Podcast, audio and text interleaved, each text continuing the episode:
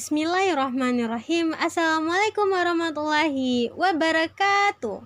Apa kabarnya sahabat soleh semua? Senang sekali bersama saya Mega Liadi bisa menemani sahabat soleh sekalian dalam rubrik BBM Bincang-Bincang Millennials. Insya Allah kami dari tim remaja, dakwah remaja akan menemani teman-teman sekalian untuk uh, diskusi-diskusi uh, hangat teman-teman diskusi-diskusi ringan seputar dunia remaja dengan narasumber kita yang insya Allah akan memberikan banyak inspirasi kebaikan bagi kita semua sehingga kita menjadi lebih semangat menjalani ibadah kita kebaikan um, dan juga memberikan manfaat bagi orang lain. Dan insya Allah teman-teman untuk bincang-bincang hari ini Kak Mega akan mengundang salah satu narasumber kita yaitu Kak Dinda Gusnita. Nama panjang beliau adalah Adinda Gusnita. Kita sapa dulu nih teman-teman pemateri kita. Assalamualaikum Kak. Waalaikumsalam Kak Mega. Alhamdulillah. Gimana kabarnya Kak? Alhamdulillah luar biasa. Allah Akbar. Oh, Kak Mega gimana Kak? Alhamdulillah luar biasa juga Kak. Alhamdulillah. Bagaimana Kak aktivitas keseharian Kakak nih Kak? Alhamdulillah Kak masih seperti biasa seorang mahasiswa juga dan juga masih aktivis uh, dakwah lah kak. Oh masya allah teman-teman. Aktivis dakwah Uh, oh ya teman-teman, uh, teman-teman solehah sekalian yang ingin bergabung bersama kami dalam diskusi tanya jawab, sahabat solehah bisa mengirimkan nih pertanyaannya ke nomor 089561179697 dengan format ketik nama, aktivitas, dan pertanyaan. Dan insya Allah nanti di akhir obrolan kita akan bahas semua pertanyaan sahabat-sahabat solehah dengan pemateri kita ini. Dan insya Allah tema obrolan kita hari ini itu adalah muhasabah akhir tahun. Ya, keren nih kayaknya. Oke. Oke kak, dari yang kakak paparkan tadi itu sungguh sangat komplik ya kak permasalahan dalam negeri ini ya kak. Tapi dari satu sisi kak kita lihat bahwasanya teknologi sekarang nggak teknologi sekarang ini udah maju bener ya sangat sangat pesat teknologi sekarang ini. Tapi kak kenapa ya seharusnya peradaban kita semakin tinggi semakin mencerahkan namun kok malah mundur terburuk kemudian terpuruk lagi ya kak ya sungguh sangat miris sepertinya kak. Kok bisa sih hal ini terjadi pada generasi-generasi kita kak? Apa sih yang menyebabkan ini semua terjadi kak? Kok bisa kak? Teknologi maju kak tapi peradaban mundur. Kok bisa ini terjadi kak? Oke baik kak Mega. Ya miris sekali kan kak Mega kok bisa gitu ya? Gitu kan. Seharusnya semakin pesat teknologi, uh, semakin pesatnya teknologi semestinya itu juga harus dibarengi semakin maju juga peradabannya gitu kan. Tapi fakta sekarang berbanding terbalik. Tapi kalau kita melihat zaman sahabat nih Kak Mega zaman mereka teknologi nggak sepesat kita sekarang ini tapi mampu melahirkan peradaban yang mulia ya nggak? Iya benar benar benar.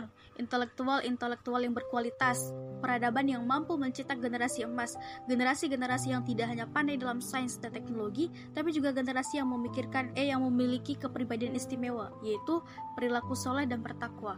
Sehingga dengan uh, kepribadian ini tidak hanya mampu membawa negaranya menjadi negara besar, kuat dan terdepan dan menjadi mercusuar dunia, tapi juga disegani loh oleh musuh-musuhnya. Jadi, kualitas generasi muda itu uh, sangat menentukan kualitas peradaban satu bangsa, Kak Mega. Saking pentingnya peran pemuda dalam peradaban, Umar bin Khattab pernah mengatakan, "Tiap kali kuhadapi masalah-masalah besar, yang kupanggil adalah anak, anak muda. muda, bukan nenek-nenek, bukan orang tua dan sebagainya." Soekarno juga kan pernah mengatakan kan, e, "Berikan aku 10 pemuda, maka akan kuguncangkan dunia." gitu kan. Iya, nah, jadi pemuda itu sebenarnya memiliki keistimewaan sekali dalam Islam, terlebih dalam sebuah peradaban pemuda iya, itu identik dengan perubahan tonggak perubahan gitu ya. Tonggak peradaban dan untuk mewujudkan generasi yang berkualitas seperti para sahabat misalnya, maka dibutuhkan negara yang visioner Kak Mega. Ya, negara yang betul-betul memahami tugasnya sebagai negara. Yang punya visi ya Kak Iya, ya? benar. Yaitu negara yang berlandaskan agama dalam pengaturan kebijakan berbangsa dan bernegara. Bukan negara yang sebaliknya yang berlandaskan sekuler yang memisahkan agama dari negara yang tidak menganggap agama itu penting. Ya, benar dan Indonesia termasuk salah satu negara yang menganut sistem sekuler yang mengadopsi sistem pemerintahan demokrasi dan sistem ekonomi kapitalis yang memandang uh, generasi muda tuh hanya sebagai aset ekonomi doang, yeah. hanya untuk meraih ramah-ramah ekonomi gitu. Kurikulumnya itu kebanyakan berorientasi pasar. Contoh nih seperti Kak Dinda teman-teman. Kan Kak Dinda kuliah di jurusan TI gitu kan, Teknologi Informasi. Tapi ada MK tentang entrepreneurship, bisnis jualan gitu kan. Di situ diajarkan dengan konsep dengan modal yang sedikit tapi bisa menguntungkan sebanyak-banyaknya gitu. Dan kami itu disuruh jualan. Siapa yang paling banyak uh, untungnya maka dia yang akan mendapatkan nilai tertinggi gitu kan. Nah kan kalau dipikir-pikir kan sedikit nggak nyambung gitu ya. TI disuruh jualan. Belum lagi ditambah tugas ini ono oleh dosen gitu kan. Ditambah lagi ngurusin jualan. Dan ini kan sebenarnya uh, mm, apa? Mm, menambah beban mahasiswa gitu kan apalagi mahasiswa tingkat akhir gitu belum lagi tambah skripsi proposal dan lain sebagainya gitu ya. Maka wajar kita lihat ke Mega bagaimana generasi zaman sekarang gitu ya maraknya kasus pergaulan bebas kekerasan penyimpangan penyimpangan seksual dan lain sebagainya. Karena apa? Karena para intelektual yaitu kaum terpelajarnya ketika mengajar hanya sekedar uh, menyampaikan aja yang penting udah disampaikan hanya mengejar kesuksesan materi doang dan makanya banyak uh, kita lihat para siswa itu belajar hanya untuk mengejar nilai aja. Ya, belajar sekolah hanya untuk mendapatkan ijazah doang gitu kan. Angka doang kak. Iya materi gitu kan. Hmm. sama-sama mengejar materi gitu. Yang penting kelar dah pendidikannya. Terlepas itu dia dapatkan dengan cara halal atau haram gitu kan. Bahkan kasus uh, plagiarisme itu meningkat di kalangan mahasiswa selama pembelajaran daring. Iya betul kemudian juga banyak di kalangan intelektual itu selain tadi hanya sekedar mengajarkan gitu ya. Kemudian banyak juga dari intelektualnya itu yang berpaham liberal bebas gitu ya sehingga apa yang disampaikan kepada anak didiknya ya nggak jauh-jauh juga dari pemahaman liberal sehingga anak didiknya pun jadi liberal gitu kan. Ditambah lagi dari jauhnya dari kepribadian Islam. Jadi ini menjadi bukti rusaknya peradaban atau mundurnya suatu peradaban karena sistem pendidikannya itu sekuler. Kenapa sekuler? Karena negara menganut paham sekuler tadi yaitu demokrasi. Maka wajar teknologi maju tapi peradaban mundur. Nah itulah demokrasi sistem yang error Nah, dari sebegitu banyaknya problematika yang menimpa kita, umat Islam, kira-kira apa saja yang sudah kita lakukan nih untuk negeri dan terutama agama ini? Apalagi kita sebagai generasi muda gitu kan identik dengan uh, peradaban, tonggak peradaban gitu. Udah belum kita bertanya ke diri kita, apa kita tahu gitu kan? Apa kita tuh peduli? Apa kita care dengan masalah diri ya kak ya, uh, introspeksi diri yang gitu. terjadi hmm. di sekitar kita? Iya. Jangan-jangan kita cari tahu pun enggak, gimana mau berperan berperan dalam mendorong agama Allah ini gitu kan jadi coba deh sekali-sekali berpikir dan merenung apakah kita baru peduli dengan masalah yang terjadi di sekitar kita kalau masalah itu menimpa kita apakah kita baru peduli dengan masalah yang terjadi ketika uh, masalah itu menimpa anggota keluarga kita menimpa orang-orang terdekat kita Yeah. Apakah kita baru tertampar masalah kalau masalah itu menyangkut diri kita? Tentu sebagai seorang muslim kita tidak boleh uh, memelihara sikap nggak peduli tadi. Kenapa? Karena dampaknya itu besar sekali kak Mega. Iya kak. Gimana yeah. tuh kak? Gak usah jauh-jauh deh. Hari ini problematika yang terjadi di sekitar kita di negara kita terjadi salah satunya karena kita masih kekeh memegang prinsip masa bodoh. I don't, don't care. care, gak peduli, yeah. gitu kan? hanya memikirkan diri sendiri. Hmm. Contoh nih, berapa banyak teman ataupun kerabat kita yang uh, pacaran, nggak menutup aurat, ikhtilat, nggak sholat dan lain sebagainya. Tapi apa yang bisa kita lakukan sebagai anak muda, apalagi sebagai temannya? Ya, sebagian ya cuman diam-diam aja. Iya, banyak gitu diam kan? ya kak ya daripada untuk mengingatkan takutnya dan bahkan menjauhkan gitu kak ya. Hmm lebih mementingkan perasaan iya, gitu ya dan bahkan enggak menganggap bahwa diamnya dia itu terhadap kemungkaran sebagai sebuah masalah Ush, nah dan iya, ini betul. juga masalah gitu sebenarnya jadi mulai sekarang mulailah untuk care terhadap permasalahan yang menimpa kita. Apalagi umat Islam apalagi masalah agama. Jangan sampai ketika agama kita dihina dilecehkan kita biasa-biasa aja iya, gitu kan? betul. dan juga salah satu uh, mengapa Palestina, Uighur, Rohingya, India sekarang masih terus terjajah mungkin juga karena salah satunya kita tuh diam kita. bungkam. Kita I don't care. Kita tuh nggak mau cari tahu bagaimana kondisi mereka. Padahal ketika dia akan kelak mereka akan menuntut hak-hak mereka. Iya betul. Dan Allah akan meminta pertanggungjawaban ya, kan, kepada iya. kita uh, atas saudara saudara-saudara kita yang tertimpa musibah gitu kak Maka apa yang bisa kita lakukan sebagai pemuda? Pertama, mencari tahu permasalahannya apa saja yang menimpa kita. Apalagi kan anak muda hidupnya itu banyak dihabiskan di medsos kan. Iya, Kak Mega sering main medsos nggak? Iya. Punya benar. medsos nggak? Punya dong. Mustahil anak muda sekarang Iya, tuh nggak punya akun medsos Ah. gitu kan. Sayang sekali kalau sering main medsos tapi nggak tahu ataupun nggak update tentang permasalahan yang terjadi di negeri. Iya, betul. Orang nenek-nenek aja yang sudah bercucu update tentang perkembangan dunia, apalagi kita tentu nggak boleh kalah dengan mereka yang lebih dulu muda daripada kita. Iya, betul sekali. Bahasanya lembut sekali ya. Iya, iya, iya. Nah, yang kedua apa yang bisa kita lakukan setelah kita tahu problemnya apa? Contoh nih, misalkan di Aceh, Banda Aceh, kasus LGBT ini kan lagi maraknya gitu kan. Iya. Bahkan jumlahnya 2 sampai 3 ribuan. Allah, dan kemudian ya. Eh, apa ya? Kemudian kita cari tahu kira-kira eh, apa nih penyebabnya gitu. Dan kira-kira eh, cara untuk menuntaskannya gimana gitu. solusinya ya, ya? ah. dan tidak lain dan tidak bukan untuk menemukan jawaban itu berarti kita harus mengaji. Mengkaji atau mengaji gitu. Lah, kok ngaji Kak Mega? Emang nyambung kasus LGBT kita cari solusinya di ngaji? Nyambung dong, teman-teman. Kenapa? Karena hanya di Islam semua perkara yang menyangkut problem kehidupan manusia semuanya sudah ada solusinya. Bahkan bukan cuma solusi, tapi pencegahannya pun ada. Dan cuma di Islam doang solusinya itu mampu betul-betul menuntaskan kasus LGBT ini. Di mana para pelaku-pelaku terlaknat itu akan dihukum dengan dijatuhkan dari mana Kak Mega? Gedung tertinggi, Kak. Eh, eh, kemudian ditimpakan batu, Dengan gitu ya batu, sampai betul-betul dia mati gitu kan. Iya, benar. Kenapa aku harus sampai mati gitu? Alasannya pertama, karena orang-orang yang sudah pernah melakukan perbuatan terlaknat ini, mereka itu akan mencari korban berikutnya. Iya, Mereka- virus mereka ya, Kak. ya? Iya. Virus. Mereka nggak mau dirinya saja yang menimpa penyakit ini, maka di dalam Islam tuh dibunuh supaya jangan ada lagi korban-korban selanjutnya Benar gitu ya. sekali. Kemudian yang kedua, kenapa harus dibunuh? Uh, itu bisa memberikan efek jerah kepada masyarakat lainnya dan juga bisa menggugurkan dosa-dosa si pelaku Jadi ini. nggak dihisap lagi nanti dari akhir ya, Kak. Iya benar, tidak diazab lagi gitu ya. Mm-mm. Nah, dengan begitu, siapa yang berani mengulangi kasus seperti ini? Berani orang. Ya nggak lagi lah, Kak, karena udah melihat yang itu yang Hmm, Hukuman hukumannya betul-betul memberi efek jerah gitu iya, kan. benar. Mungkinkah dengan diterapkannya aturan ini seperti apa? Mungkinkah dengan diterapkannya aturan seperti ini kasus LGBT bertambah? Insya Allah enggak, Kak. Dan ini hanya bisa diterapkan melalui kekuasaan negara, Kak Mega. Oh, Negara yang bersistemkan Islam, yang betul-betul menerapkan syariat Islam secara kafah. atau sempurna ya, Kak ya. Ya, paripurna. Nah, karena belum terwujudnya negara Islam ataupun daulah Islam, maka tugas kita sekarang sebagai pemuda untuk mengenal apa itu daulah Islam. Iya, Karena kalau nggak kenal, bagaimana kita mau mencari tahu? Eh, kita Iya, mau memperkenalkan kepada orang gitu kan? Hmm. Kalau kita sudah tahu, maka tahap berikutnya adalah memahamkan, mengenalkan kepada masyarakat, mengiklankan kepada masyarakat bahwa ternyata kita perlu dan butuh, sangat-sangat butuh untuk diatur oleh Islam agar kasus-kasus pelecehan, kekerasan, perampokan dan lain sebagainya tidak semakin menjadi. Karena semakin hari kita lihat kasusnya semakin mengerikan ya kan. Iya, Kak, betul ya. Sayang ya, Kak ya. Baru-baru ini itu kan yang apa tuh di Abia kan, tangannya di sampai Abia. putus gitu kan. Dibegal tangannya, Kak. Oh, sampai itulah. putus. Is, Ya Masya Allah. Allah.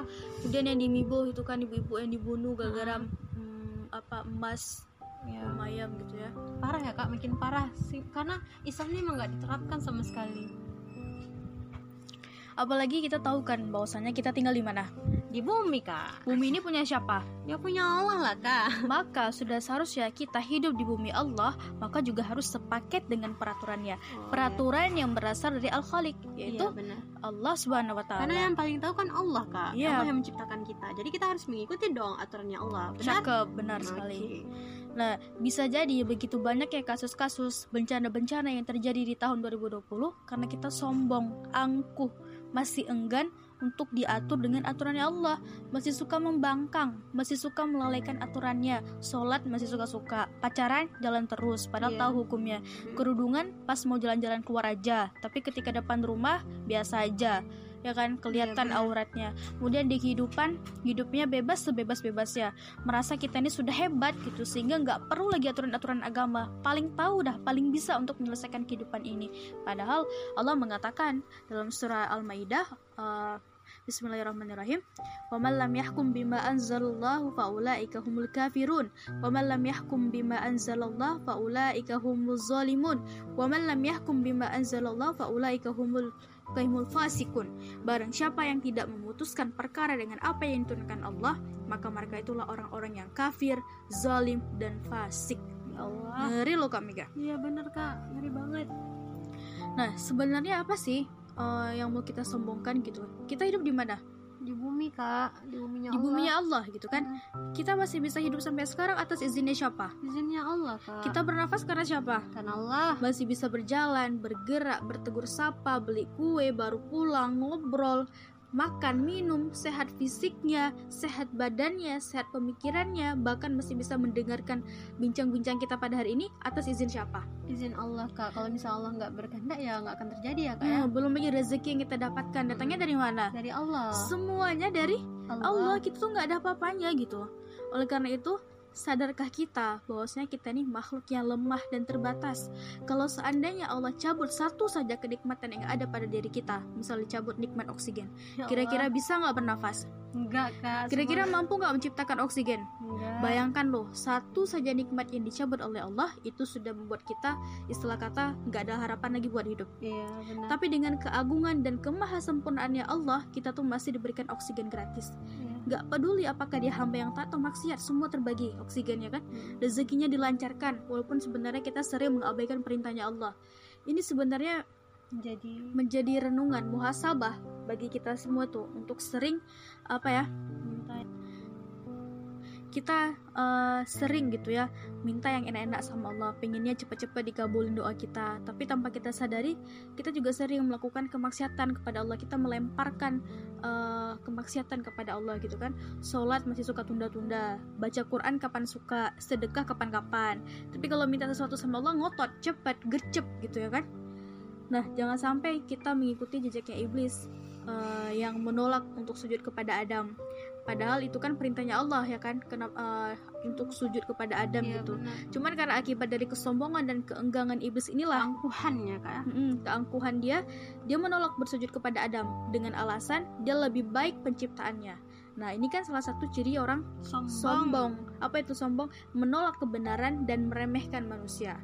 Terbukti kan dia menolak perintah Allah dan dia meremehkan Adam alaihissalam. jangan pula kita kayak iblis ya kak Mm, Berbadan manusia tapi berhati iblis. ya benar sekali Kemudian lagi, tidakkah kita belajar dari banyak kaum-kaum terdahulu yang dibinasakan oleh Allah karena kesombongan mereka menolak Allah? iya Ke, misal seperti kepada kaum Samud, diutus Nabi Soleh. Mana mereka yang sekarang? Ada, nggak ada lagi punah ya kan? Musnah. Iya. Tidak ada lagi di atas muka bumi Allah. Kemudian kepada kaum Nabi yang diutus Nabi Shu'aib, mana mereka sekarang? Musnah. Punah, gak ada jejaknya di atas muka bumi. iya. Kepada kaum Ma'ad diutus Nabi Hud. Tidak ada satupun di muka bumi. Tapi orang tetap juga angkuh dan sombong. Dan manusia yang bodoh adalah yang tidak mengambil pelajaran di masa lalu. Apalagi kan kak kita kan sebagai seorang mukmin yang beriman kepada Allah percaya bahwa kita hidup bukan hanya di dunia saja tapi juga di akhirat. Maka kita harus paham sebenarnya untuk apa Allah ciptakan kita di dunia ini mau ngapain, kemudian setelah mati akan ke mana gitu kan.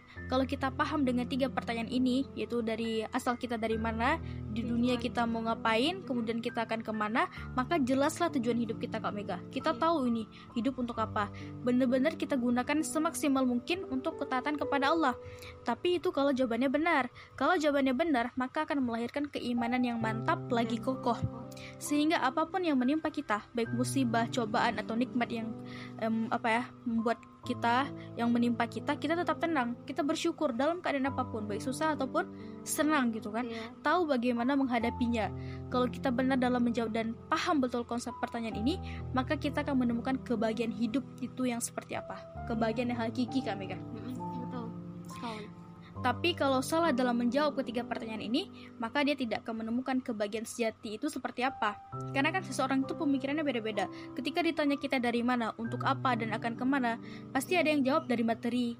Di dunia untuk mencari materi. ada dan yang akan juga dibilang kan kak kak kita tuh dari tanah gitu kak Dari dari, tanah. mama dari ayah Ah, dan dari Muhammad Daraya, dari Muhammad Daraya terusnya terus terus terus. Asalnya dari mana?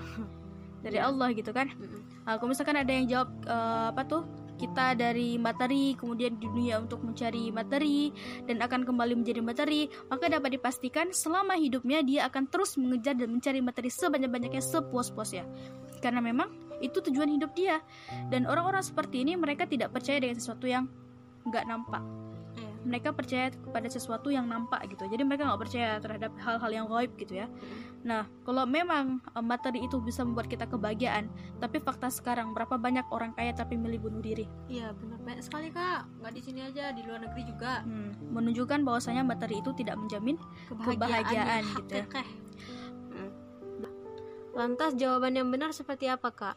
Nah ketika uh, jawaban yang benar ketika ditanya kita dari mana maka jawabannya dari Allah. dari Allah. Allah yang menciptakan kita. Kemudian di dunia ngapain? Ya ibadah. Ibadah. Ibadah di sini bukan hanya terbatas pada sholat puasa zakat, tapi segala sesuatu aktivitas yang kita niatkan karena Allah dan caranya sesuai dengan tuntunan Rasulullah, maka itu juga dinamanya ibadah. dinamakan ibadah. Ibadah itu mencakup seluruh aspek kehidupan manusia, mulai dari kita tidur, makan, minum, jualan, berpakaian, eh, apa namanya itu berteman, masuk kamar mandi sampai ngurus negara itu termasuk ibadah. dari bangun tidur sampai bangun negara ya kak Iya benar. Dari masuk WC sampai ekonomi semua ada dalam Islam gitu ya. Karena kita paham tujuan hidup kita adalah ibadah, maka kita akan berusaha semaksimal mungkin setiap aktivitas yang kita lakukan bernilai amal soleh. Sedikit main, perbanyak ibadah. Kenapa gitu? Karena setelah kehidupan dunia berakhir, kita kan akan kembali lagi ke mana? Pada Allah gitu kan. Hmm. Dan tadi udah terjawab ya tiga. Kita dari mana? dari Allah, Dari Allah di dunia ngapain? untuk beribadah Untuk kepada beribadah kepada Allah dan akan kembali lagi kepada Allah. Allah Allah gitu ya. Dan semuanya ketika kita dikembalikan kepada Allah, semuanya akan dimintai pertanggungjawaban. Maka selama hidup senantiasa kaitkan dengan standar halal haramnya Allah. Apalagi yang namanya hidup tentu nggak sesuai, nggak selalu sesuai dengan ekspektasi kita Kak Mega, ya kan? Maka lakukanlah dengan baik yang tentunya sesuai dengan aturan Allah dan petiklah hikmah kebaikan dalam setiap peristiwa kehidupan. Karena kalau taat pasti bahagia. Sekali lagi, kalau taat pasti bahagia, kalau maksiat dijamin sengsara. Kalau enggak di dunia, di akhirat nantikan saja.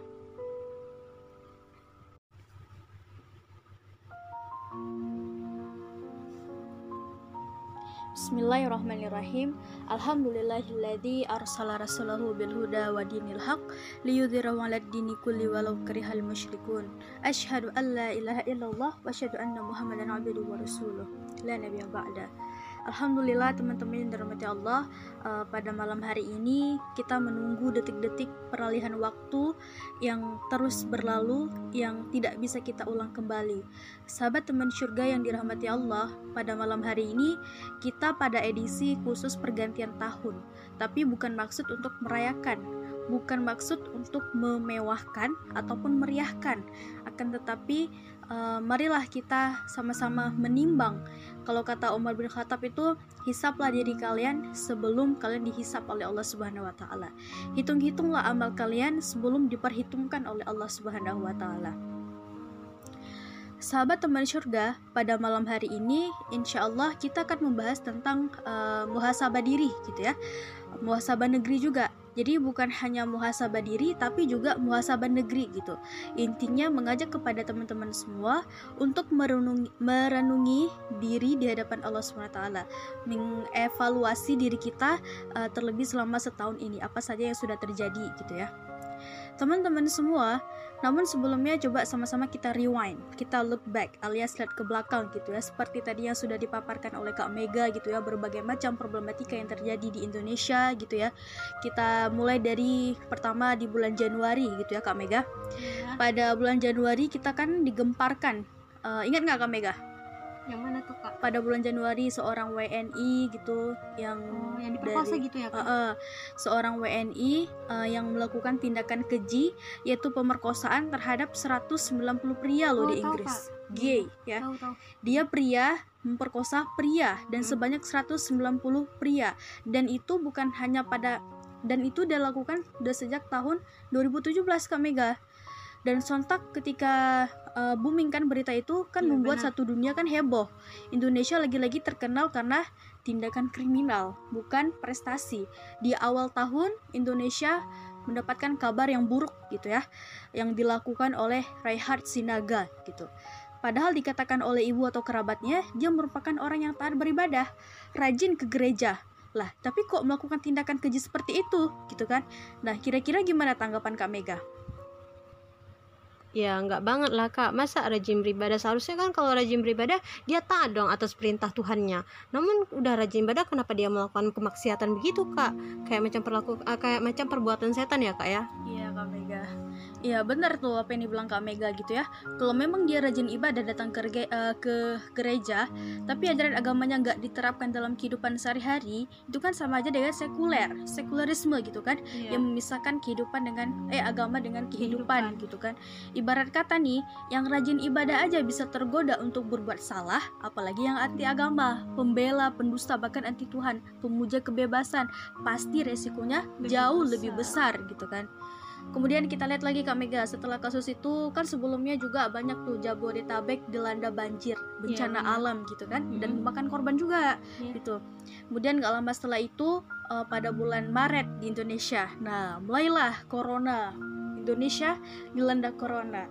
Awalnya tuh sempat terjadi kontroversi juga kan di kalangan pejabat negara soal corona dengan berkata bahwasanya corona tuh nggak akan tahan dengan iklim di Indonesia yang lebih panas gitu kan. Kemudian ada lagi yang mengatakan bahwasanya kita kebal dengan corona karena doyan makan nasi kucing. Hmm. Kak Mega suka nasi kucing? Gimana tuh bentuknya nasi kucing kak Hmm, tanya sama kucing kak. nah tapi begitu tanggal 16 Maret Kak Dinda ingat banget tuh, blub semua aktivitas diberhentikan dan semuanya dilakukan dari rumah. Semuanya work from home, semuanya school from home. Teringat nggak? Ya, bulan tiga? Hmm, Ya gitu kan kemudian eh, apa juga dilakukan kebijakan eh, oleh penguasa kita di saat negara lain PS eh, negara lain lockdown negara kita melakukan kebijakan PSBB pembatasan skala berskala besar gitu kan Eh, apa tuh di saat negara-negara lain dalam tanda kutip lebih hebat dan maju itu melakukan lockdown. Tapi Indonesia PSBB dan itu pun juga nggak merata kan yang melakukan benar. PSBB dan hanya berlaku beberapa minggu saja. Setelah itu bebas lagi seperti awal gitu kan. Iya. padahal rakyat udah berkoar-koar supaya dilakukan lockdown tapi pemerintah tetap uh, kekeh dengan kebijakan yang mereka keluarkan gitu kan. Kemudian tidak lama dari situ juga muncul nih istilah mudik versus pulkam Oh iya ingat nggak yang katanya tuh um, memiliki perbedaan yang iya sama mudik boleh pulkam nggak boleh ayo Iya, di mana bedanya coba itu Iya, ada iya. salah satu hikmah juga mungkin pemerintah ingin menghibur kita mungkin kadang ya Ya. Ya, baiklah baiklah Nah, setelah berbulan-bulan di rumah, akhirnya pemerintah mm, melakukan memberlakukan new normal, ya kan? Iya, Dan herd immunity. Kita diajak untuk berdamai dengan koronces. Kembali beraktivitas seperti biasa, tapi tetap memperhatikan prokes, iya protokol kesehatan gitu kan. Sempat muncul juga penemuan baru Kak Mega. ya Apa itu? Kalung antivirus Kak Mega. Mm-mm. Jadi yang mau yang mau terbebas dari virus pakai kalung ini. itu iya Mm-mm. ada lihat dong gimana tuh bentuknya Nah, sampai akhirnya vaksin pun datang di Indonesia. Mm-mm. Vaksin Sinovac yang datang dari yang diimpor dari Cina. Tapi sayangnya Cina sendiri tidak memakai vaksin buatan mereka. Mereka lebih percaya vaksin buatan Jerman ketimbang dengan buatan Punya mereka. Indonesia, lucunya Indonesia percaya pula dengan vaksin Sinovac itu ya. Iya. Luar biasa Indonesia. sangat-sangat Kemudian lagi, selama corona kita bisa melihat bahwasanya pendidikan di Indonesia ini merosot. Seperti Kak Mega bilang tadi kan, Iya. banyak terjadi problem. Banyak anak-anak yang masih di bawah umur di mana seharusnya mereka mendapatkan pendidikan tapi putus sekolah dan menjadi tulang punggung keluarga. Karena apa? kesempitan ekonomi Iya, ya, benar. Bahkan data menunjukkan bahwasanya sebanyak 63,43% yang putus sekolah. Sebenarnya sebelum corona juga angka ang- apa anak putus sekolah itu juga tinggi Kak Mega. Hmm. Cuman hanya saja ketika corona ini menjadi lebih Melonjak tinggi gitu lagi ya. gitu ya Melonjak. udah sekitar 4,3 juta lebih lah Ya anak-anak yang putus sekolah gitu. Kemudian juga dari kesempitan ekonomi inilah sehingga melahirkan begitu banyak tindakan-tindakan kriminal. Ada ibu bunuh anak karena daring, darting, susah belajar online. Suami bakar istri, ibu bakar anak karena nggak punya uang. Kemudian ada seorang IRT meninggal karena tahan lapar dua hari hanya minum air saja. Bahkan ketika diminta bantuan sama lurahnya, apa dibilang belum ada bantuan dari pemerintah. Kemudian nggak lama dari situ dia pun wafat gitu ya, miris sekali ya. Ada juga yang sekeluarga tinggal di masjid sampai wafat karena nggak sanggup bayar kontrakan gitu. Kemudian lagi eh, di Kemudian kita lihat lagi dari dunia hukum. Kita kan juga banyak melihat pejabat-pejabat negeri yang terkena kasus korupsi, ya kan? Di tengah corona juga pilkada jalan terus. Tapi ketika kaum muslimin rindu ingin bertemu dan menyambut kedatangan seorang ulama yang sudah lama tidak bertemu, ya dikenakan uh, pasal kerumunan. Pertanyaannya, lah emang pilkada nggak termasuk kerumunan? Gitu. Ya. Tapi kan kak, itu kan pakai prokes kak. Uh, kalau memang pakai prokes dan pengamanannya ketat, maka nggak ada tuh 79 ribu petugas KPPS reaktif COVID. Nah, yang ini kenapa nggak dijadikan pasal? Siapa yang bertanggung jawab? Kenapa yang ini dibiarkan? Harusnya adil dong, kan sama-sama kerumunan juga, gitu kan? Iya sih. Kemudian lagi, ketika Rohingya terdampar gitu kan sempat ditolak dengan alasan takut tertular corona. Ya, nah, sementara warga negara Cina nggak apa-apa tuh dibiarin masuk. Bahkan dikasih pekerjaan lagi dan gajinya lebih besar daripada buruh pribumi. Padahal seperti yang kita tahu kan, awal virus uh, corona itu hebohnya di mana? Rohingya. Cina. atau di Cina. Cina dong. Nah, jadi kan ini membuat kita bertanya-tanya, ini negara apa sih? Indonesia ini mau dibawa ke mana? Mau dibawa ke mana hubungan kita? Apakah mau dibawa ke jurang kehancuran gitu kan?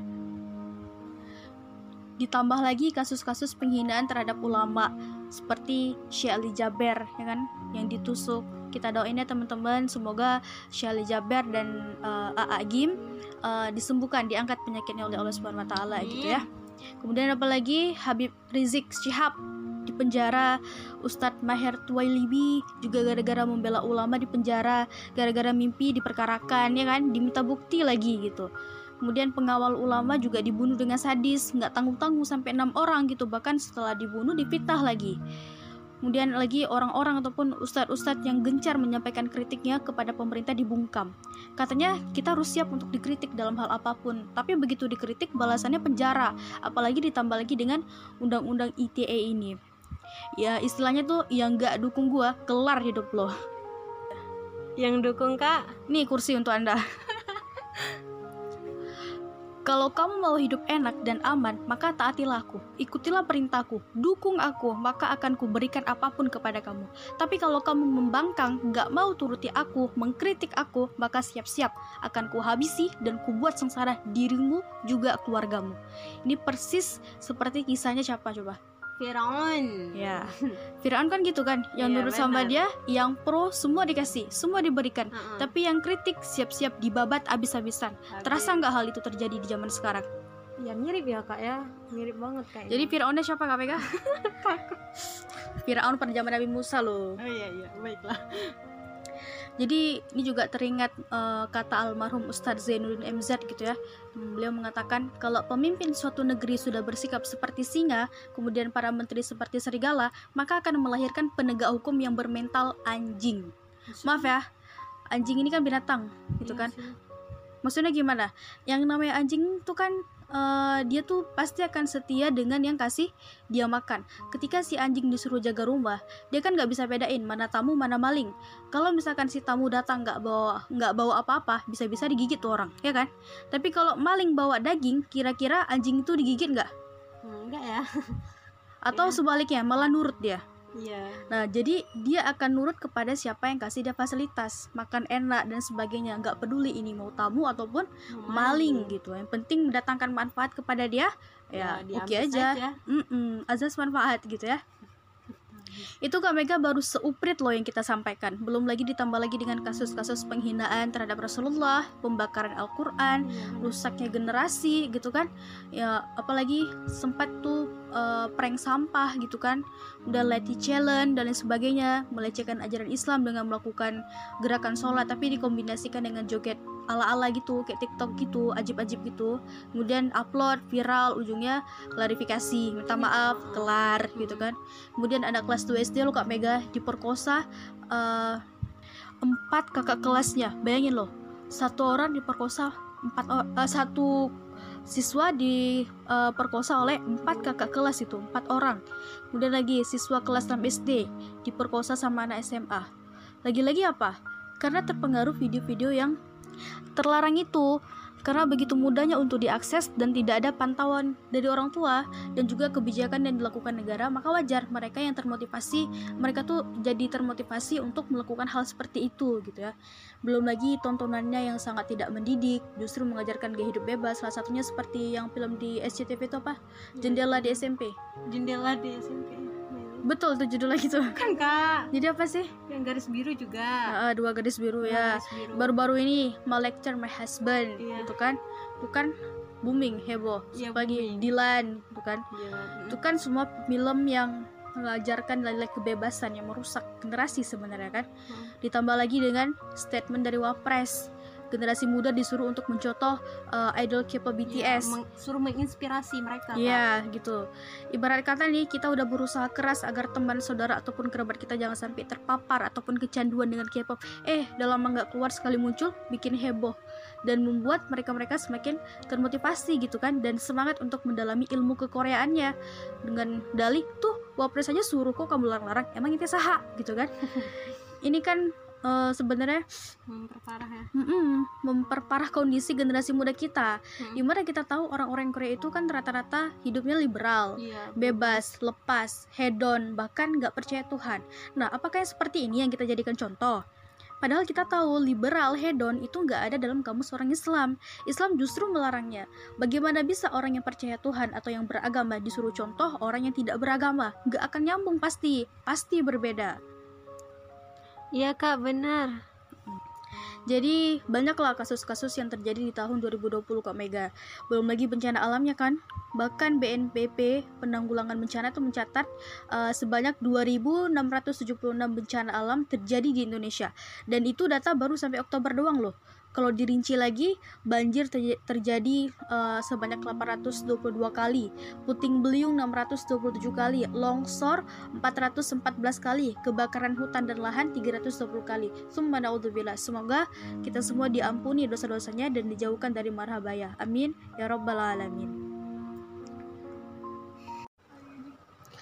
Oke teman-teman sekalian, jadi kesimpulannya yang bisa Kak Mega ambil dari penjelasan yang sangat-sangat-sangat luar biasa oleh Kak Dinda Jadi teman-teman kita tidak boleh nih merayakan tahun baru karena itu adalah budaya orang kafir.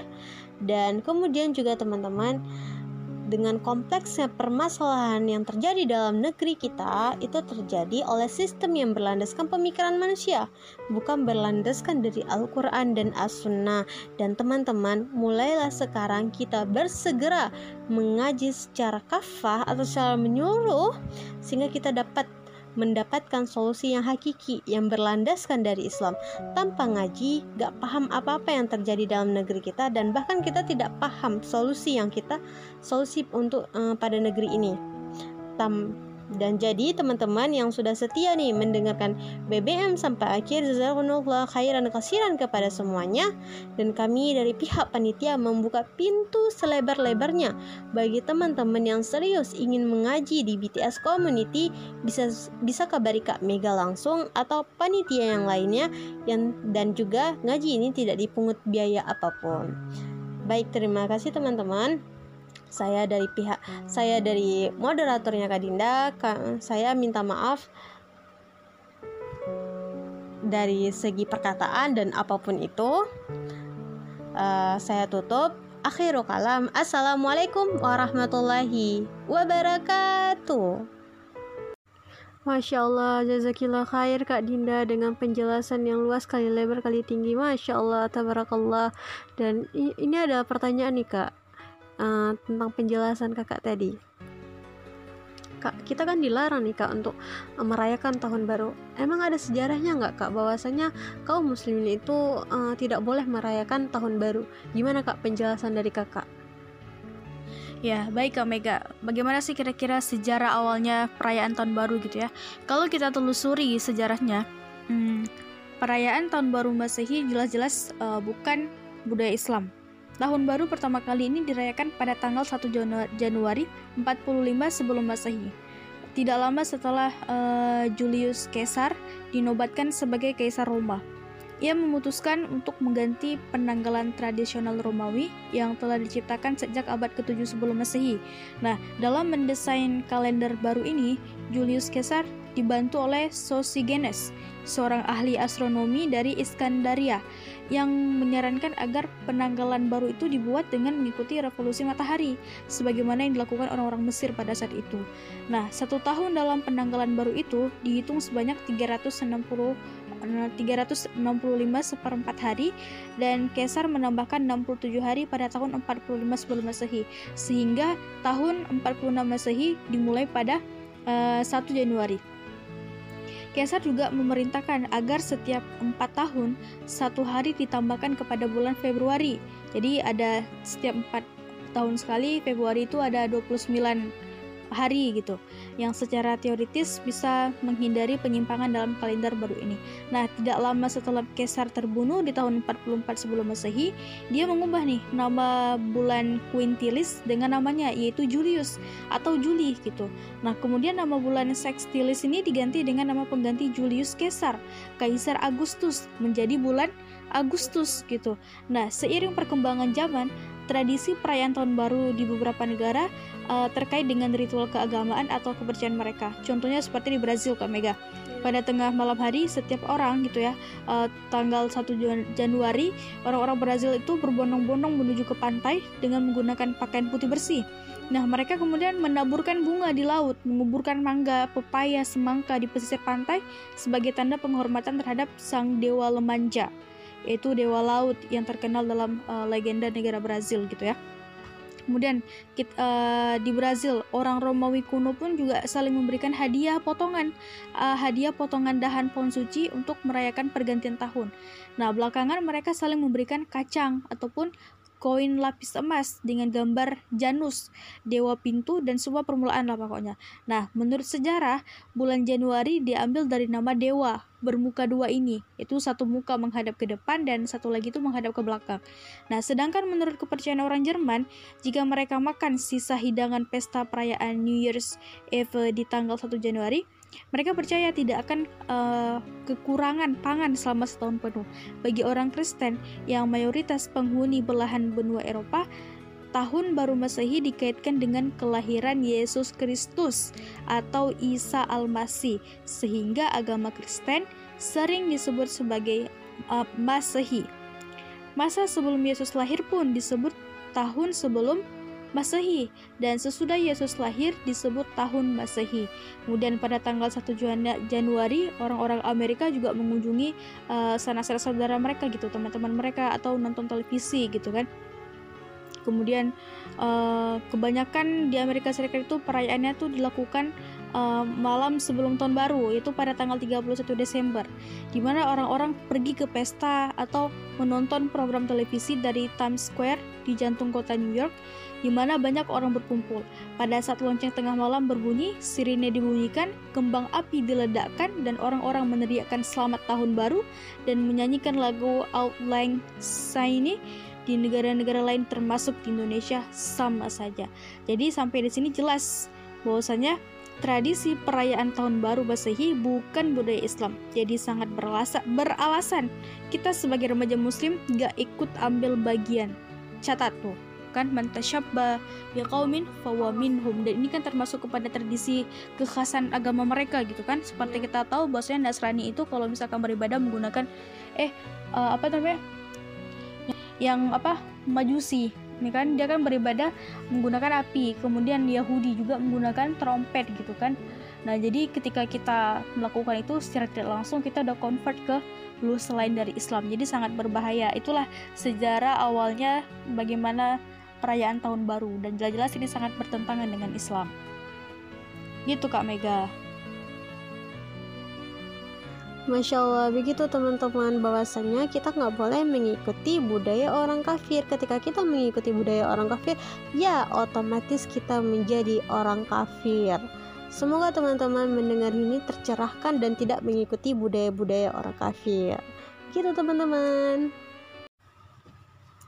Eh, Kak Mega, BTW besok kan kita udah mulai masuk tahun baru nih kan. Iya. Nah, kira-kira ada nggak planning atau cita-cita gitu, target, eh, resolusi yang ingin Kak Mega capai? Oke kak, dari kita lihat dari 2020 tuh banyak kali permasalahan-permasalahan yang terus ter- eh, terjadi.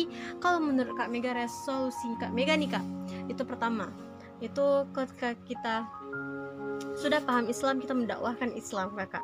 Kita kita berbagi kebaikan bahwasanya solusi yang hakiki itu gim- ya, yang seperti ini loh teman-teman gitu. Kemudian menyebarkan kebaikan kepada kepada orang lain kak. Sehingga mereka tuh mampu merubah diri mereka menjadi lebih baik lagi sehingga permasalahan-permasalahan itu akan mengurang kak. Gitu kak. Akan mengurang. iya. Ya, mantap sekali resolusi Kak Mega ya. Ya benar tuh teman-teman buat ternyata ada resolusi yang sebenarnya itu lebih urgent yang sama-sama harus kita lakukan. Dan itu menyangkut kemaslahatan orang banyak gitu. Bagi kita semua apa itu? Seperti tadi yang dikatakan oleh Mega berdakwah itu ah, berkontribusi untuk agama ini. Karena seperti yang kita tahu kan umat Islam saat ini banyak mengalami masalah seperti yang udah dipaparkan di awal tadi.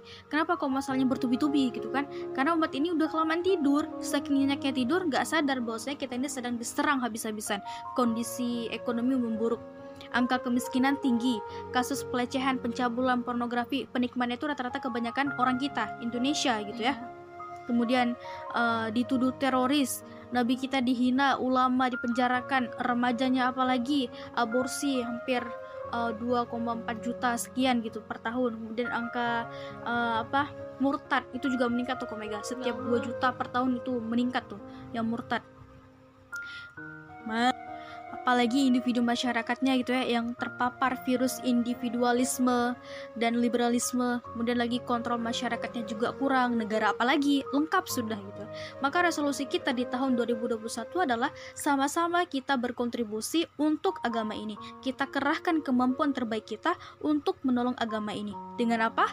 Yang pertama dengan belajar ilmu dan dakwah amar ma'ruf nahi munkar kepada keluarga teman kerabat tetangga nenek kakek dan sebagainya Ingat kata Allah dalam Al-Quran bahwa kita ini umat terbaik. Dan umat ini dikatakan umat terbaik bukan karena banyak ibadahnya.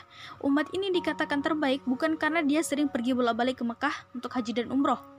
Allah puji umat ini dengan kuntum khaira ummah, kalian umat terbaik kapan?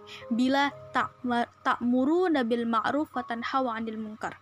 Ketika engkau sanggup mengingatkan saudaramu dalam kebaikan dan melarang mereka dalam berbuat mungkar, keji dan maksiat, yaitu dakwah. Ketika seseorang telah memahami uh, atas konsekuensi keimanannya sebagai seorang muslim, maka wajib baginya untuk mendakwahkan dan menegakkan Islam secara kafah di muka bumi ini. Seperti yang kita tahu bahwa setiap kerusakan dan kesalahan yang terjadi pasti merupakan akibat manusia melalaikan aturan dan standar baik buruk yang datangnya dari Allah SWT. Maka kalau kita ingin mendapatkan keberkahan, keamanan dan keselamatan hidup baik dunia dan akhirat, kita harus kembali kepada hukum-hukumnya Allah. Berhukum kepada hukum-hukumnya Allah dalam semua aspek kehidupan. Dengan cara apa? Dakwah dan dakwah bukan hanya sekedar berkata, tapi dakwah adalah perkara kewajiban tentang perjuangan untuk mewujudkan tujuan. Dakwah adalah kewajiban bagi setiap kaum muslimin.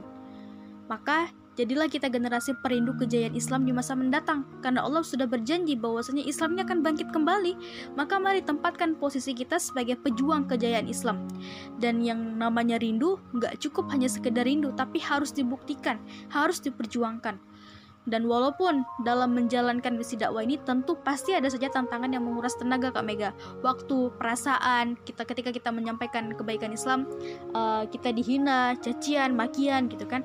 Tapi ingat, jika kelak itu menjadi ladang pahala bagi kita, maka tetap bersemangatlah. Karena Allah tahu akan setiap usaha kita.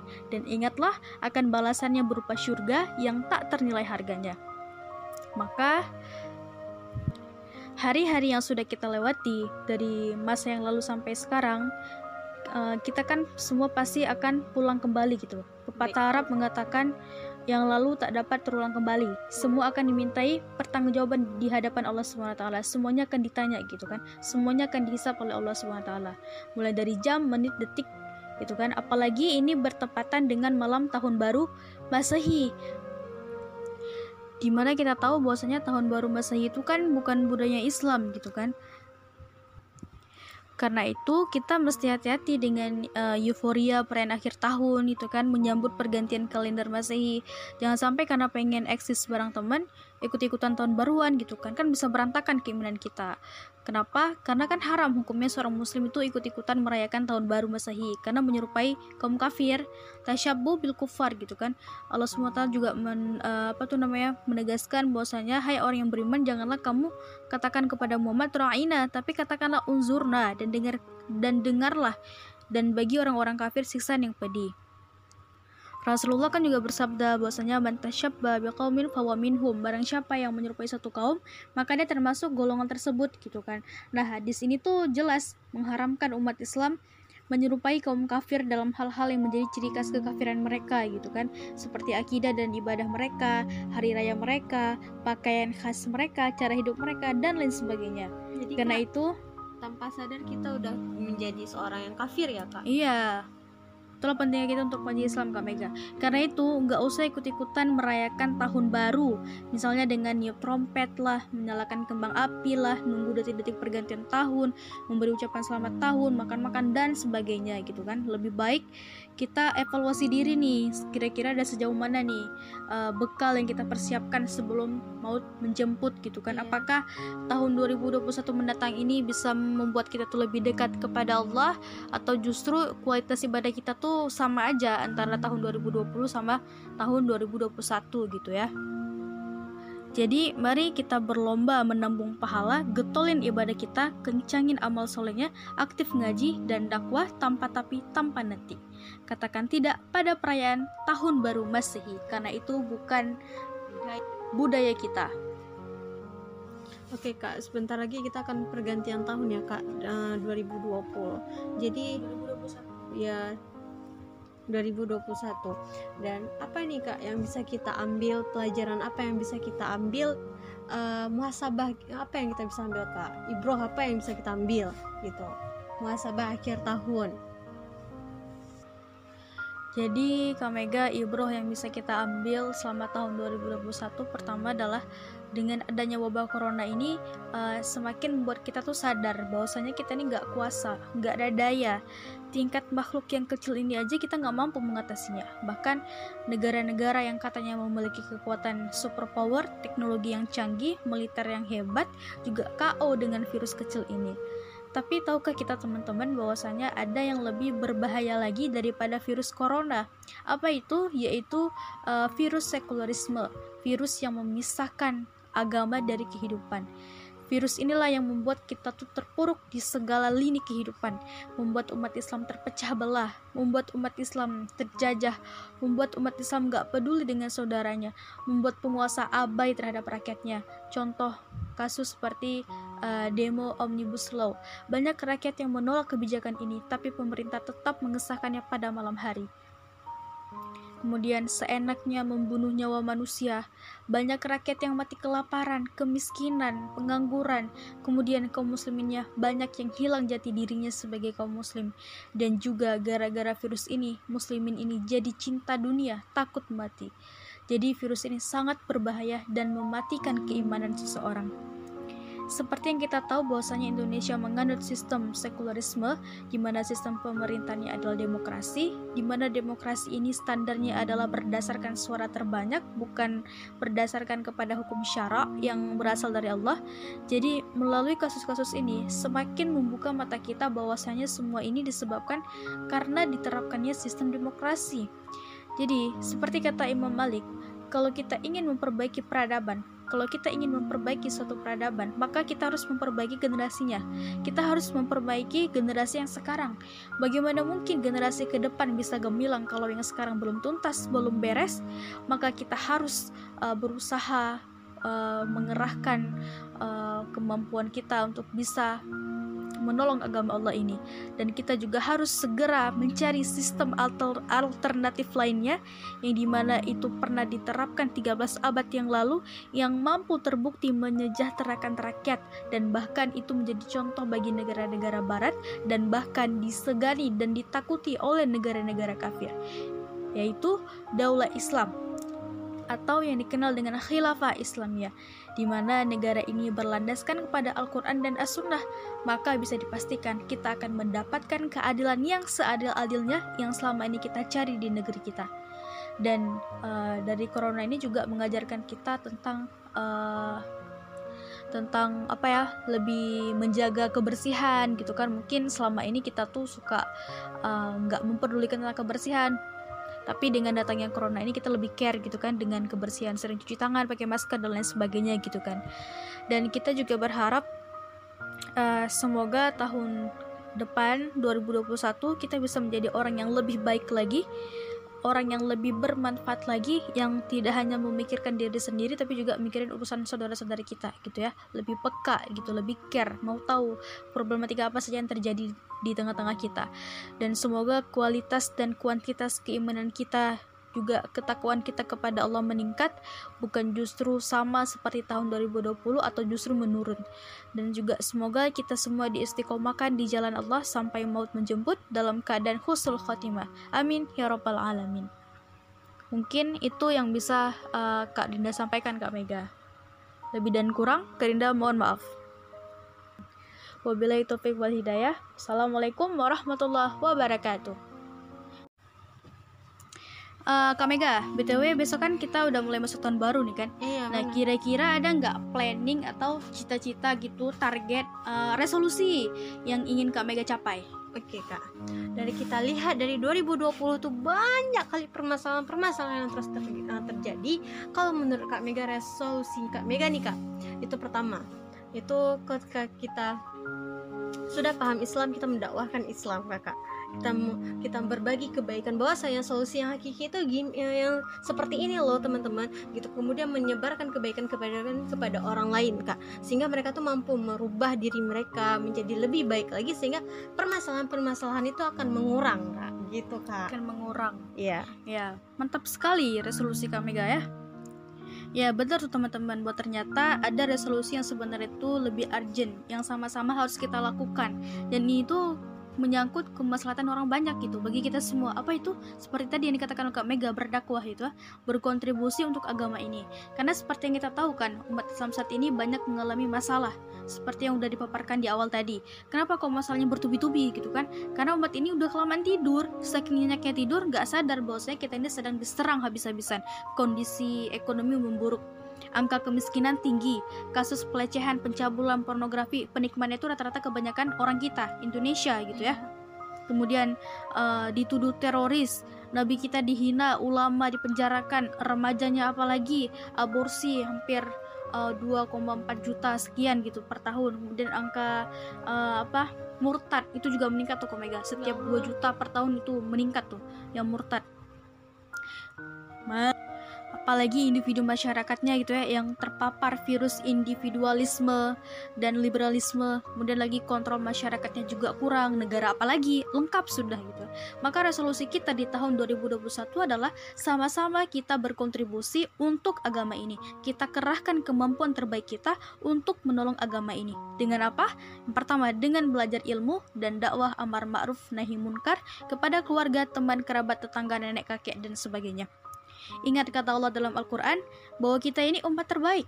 Dan umat ini dikatakan umat terbaik bukan karena banyak ibadahnya. Umat ini dikatakan terbaik bukan karena dia sering pergi bolak-balik ke Mekah untuk haji dan umroh. Allah puji umat ini dengan kuntum khaira ummah, kalian umat terbaik kapan? Bila tak muru nabil ma'ruf wa tanhawa 'anil munkar. Ketika engkau sanggup mengingatkan saudaramu dalam kebaikan dan melarang mereka dalam berbuat mungkar, keji dan maksiat, yaitu dakwah. Ketika seseorang telah memahami uh, atas konsekuensi keimanannya sebagai seorang muslim, maka wajib baginya untuk mendakwakan dan menegakkan Islam secara kafah di muka bumi ini. Seperti yang kita tahu bahwa setiap kerusakan dan kesalahan yang terjadi pasti merupakan akibat manusia melalaikan aturan dan standar baik buruk yang datangnya dari Allah SWT. Maka kalau kita ingin mendapatkan keberkahan, keamanan dan keselamatan hidup baik dunia dan akhirat, kita harus kembali kepada hukum-hukumnya Allah. Berhukum kepada hukum-hukumnya Allah dalam semua aspek kehidupan. Dengan cara apa? dakwah. Dan dakwah bukan hanya sekedar berkata, tapi dakwah adalah perkara kewajiban tentang perjuangan untuk mewujudkan tujuan. Dakwah adalah kewajiban bagi setiap kaum muslimin. Maka Jadilah kita generasi perindu kejayaan Islam di masa mendatang, karena Allah sudah berjanji bahwasanya Islamnya akan bangkit kembali. Maka mari tempatkan posisi kita sebagai pejuang kejayaan Islam. Dan yang namanya rindu, nggak cukup hanya sekedar rindu, tapi harus dibuktikan, harus diperjuangkan.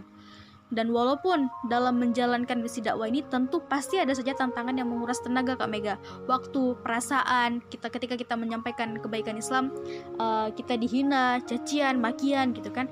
Tapi ingat, jika kelak itu menjadi ladang pahala bagi kita, maka tetap bersemangatlah. Karena Allah tahu akan setiap usaha kita. Dan ingatlah akan balasannya berupa surga yang tak ternilai harganya.